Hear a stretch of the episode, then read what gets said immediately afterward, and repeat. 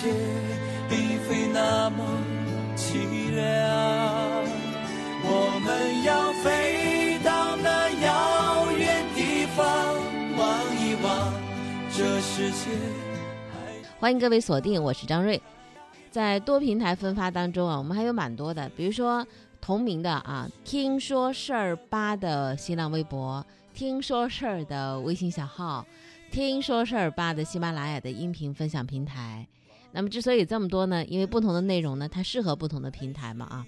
那么喜马拉雅的听说事儿吧这样的一个呃以这个音频内容为分享的平台，为什么主要在节目当中说这个平台呢？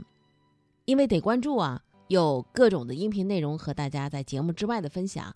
第二，免失联啊！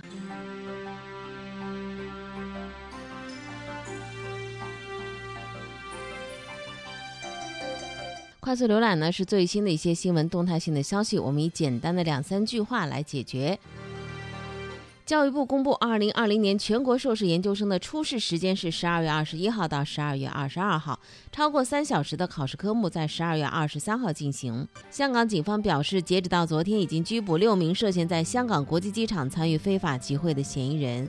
国台办发言人马晓光十九号应询表示，正告民进党当局停止破坏香港特区的法治，停止插手香港事务，不得以任何方式纵容违法犯罪分子。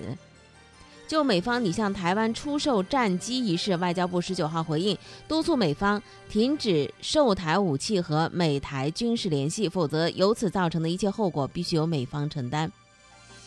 加拿大外长近日再次发表所谓的涉港声明，中国驻加拿大大使馆再次督促加方立即停止干涉香港事务和中国内政。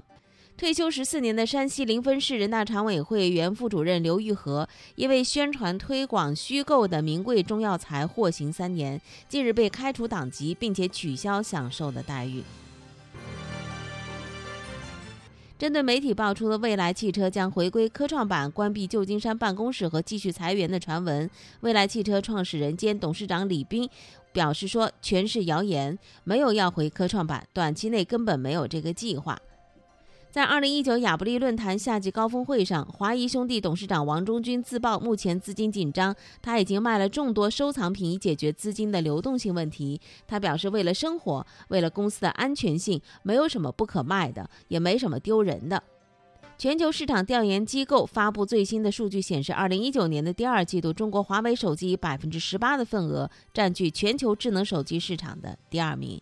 八月十八号的凌晨的消息啊，国产的动画电影《哪吒之魔童降世》宣布它的票房呢突破了四十个亿。美国电影公司呢 Will Go 也宣布说，《哪吒之魔童降世》将会在北美上映。媒体报道，华为正在大幅的扩张位于俄罗斯的研究中心，预计今年底招聘五百多名员工，未来五年将增加到一千五百人，成为欧洲、北美之后第三大海外的研发中心。据悉，华为在俄罗斯已经有多个研究中心，目前计划增加三个新的研究中心。华为希望和俄罗斯的科学界、大学以及其他的研究中心合作，不过具体的合作的领域还没有公布。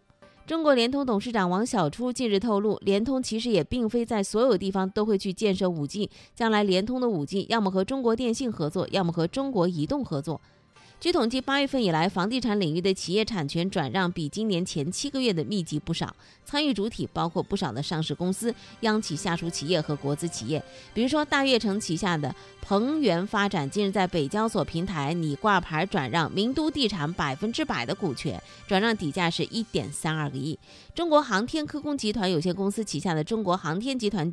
呃，航天建设集团呢，呃，打算挂牌转让陕西航天地产百分之百的股权和二点四一亿元的债权。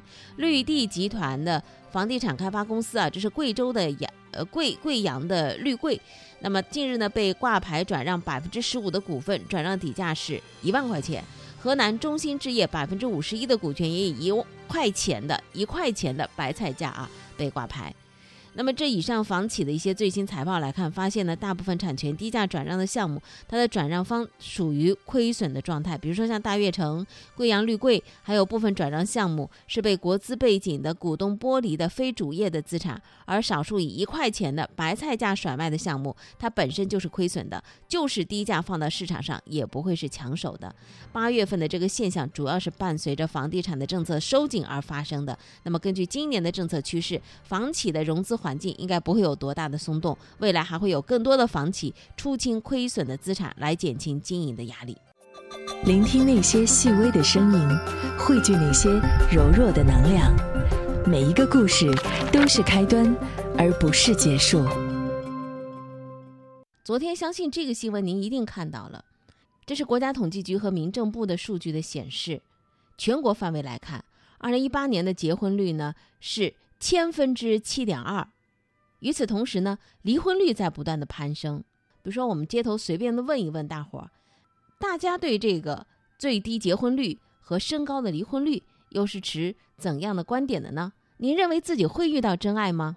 还是要相信一下爱情的？自己想的真爱的样子。李现，李现。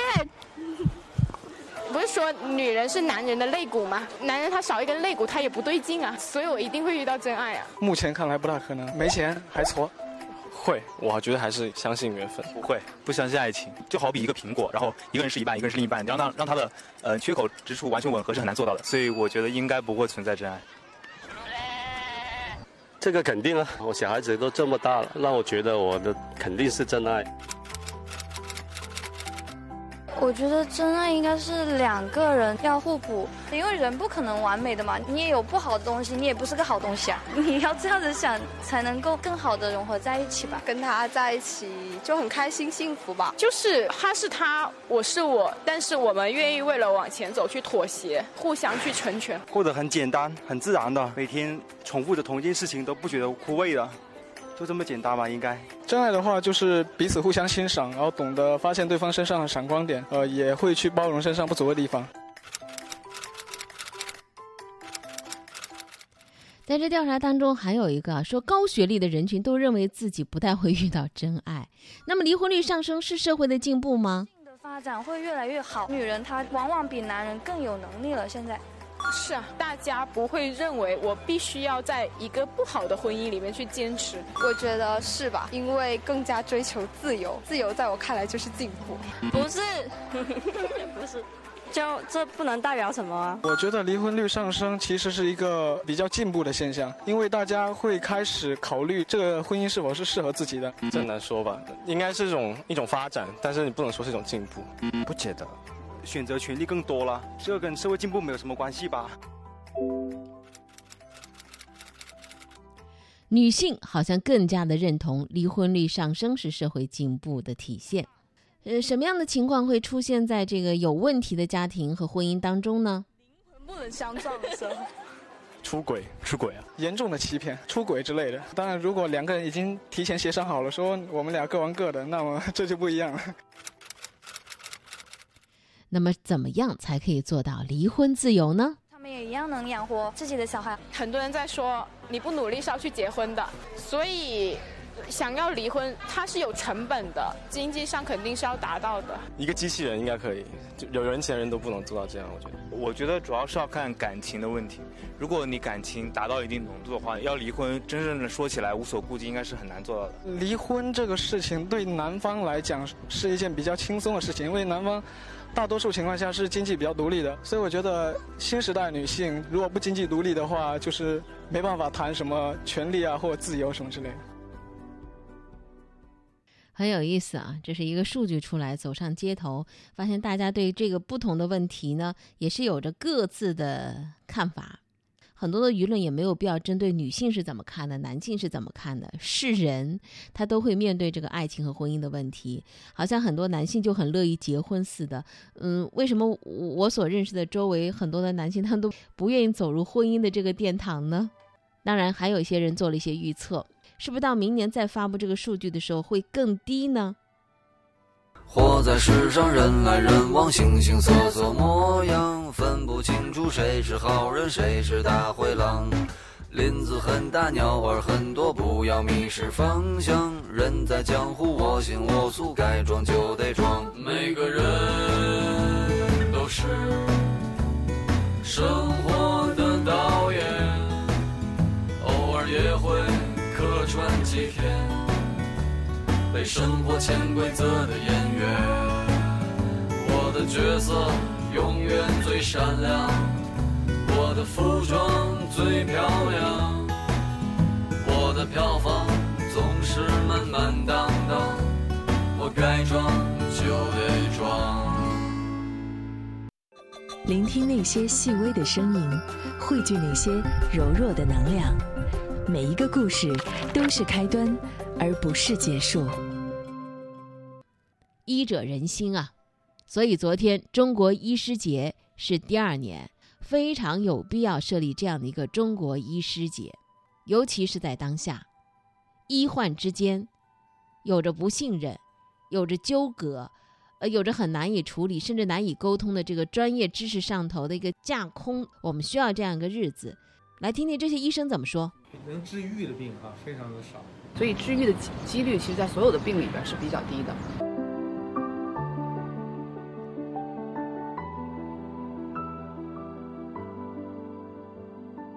呃，医学是万能，实际上是骗人的，啊，实际上你只要静下心来想一想，你就会发现。医学不是万能的，甚至医学是非常无能。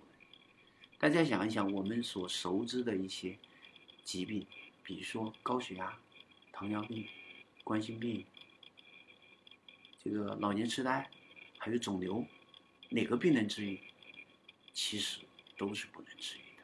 嗯。但是我们能做什么？能做预防。如果早期预防的话，这些病是可以控制在萌芽状态。很多疾病都跟什么？都跟吸烟相关。我刚才提到那些疾病，几乎都跟什么？都跟吸烟相关。但是中国是最大的烟草生产国，具有全世界最多的吸烟这个人口基数。如果中国人能把烟给戒掉，我相信这些疾病它的发生都会降低。所以预防永远是最重要的。美国的特鲁多医生有一句名言，叫做“有事治愈，常常去帮助，总是去安慰”。那这句话呢，实际上在我们的呃，无论是我们做医学生的时候，还是做医生的时候，这个人文教育最常用的一句话。其实我觉得我非常的认同这句话。无论我们的医学科技怎么发展，没有，我觉得不太可能，永永远不可能有一天消灭疾病和死亡。所以医学科学的发展，可能我们治好了某些疾病。那又冒出新的疾病来，比如传染病，咱们就觉得好像很容易就治疗了，但现在新的病毒呃层出不穷，对吧？像这个塞卡呀等等，如果把它放大到整个的领域来讲，我个人觉得治愈的疾病并没有一个显著的增加，只能是有时治愈，我们不可能治愈所有人，医生是做不到每个病都治好的，在我们的临床实践中也是看到这一点的，嗯，但是我们医生的最大的终就是最终极的目标，实际上我觉得是。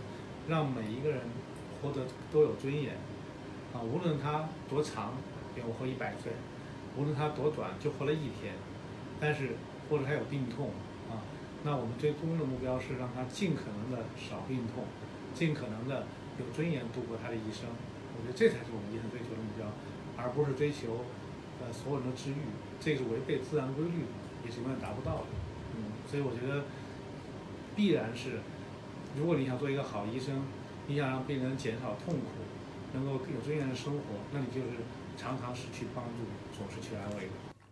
呃，我想作为一个任何一个这个医生，他必须记住这句话啊，因为这句话的话，实际上是反映了什么呢？反映了我们人体本身的一种复杂性，它是非常复杂的。不管医学如何发展，其实我们对人体的知识是非常非常少的。我经常说，一个细胞的复杂性一定比一个台电脑的复杂性要复杂很多，啊，就是一个细胞，更不要说我们人体是由无数的细胞构成的一个这么一个非常复杂的一个系统，所以我们有时候是治愈，总是的去帮助病人，就是扶扶持病人一下，让他自身这种复杂的这种修复能力来去发挥作用。但是我面对的是一个人，所以我们要经常。跟病人和患者家属进行沟通。但是又有那么一批人或一批状态，或者一定有这么样一个状态，就是生命的状况已经正在下滑，走向死亡这个过程，就是典型的这样一个例子，就是大夫快救救他，结果大夫说我所有的招我都使尽了，不行了，他快要走了，他的死亡就要到来了。当你觉得帮不了的时候，那你还能要不要做事儿？要，但做的是什么呢？就是我说是安慰，当然不是普通的老百姓话里的说，哎呀，那个人总有一死哈，你就那个接受了，不是这样的一个安慰，它是一个我认为专业层面的一个安慰，其实是对人，包括这个病人以及家属的可能从除身体以外，心理的、灵性的、社会层面这个全方位的这么一个帮助。当人疾病没法治疗，甚至走向死亡的时候，这个显得更加重要。我认为，其实一个全人的关怀是在任何学科领域都需要的。全人就是说，你别光哎，这个眼睛坏了给他治眼睛，这鼻子坏了别的我不管，是吧？你家里没钱啊，你心情不好都不归我管。我认为，其实只要有可能，我们医生应该提总是提供这样的多层面的安慰。那是一个，当然是一个很高的境界哈。我但是我觉得应该是我们从医者的一个目标。医生们告诉我们是什么呢？我不是万能的，但是我会竭尽所能。感谢收听今天早八点《天天说事儿》节目，生活比新闻更精彩。生活是志趣相投者的狂欢，听说事儿是对这种生活的赞同。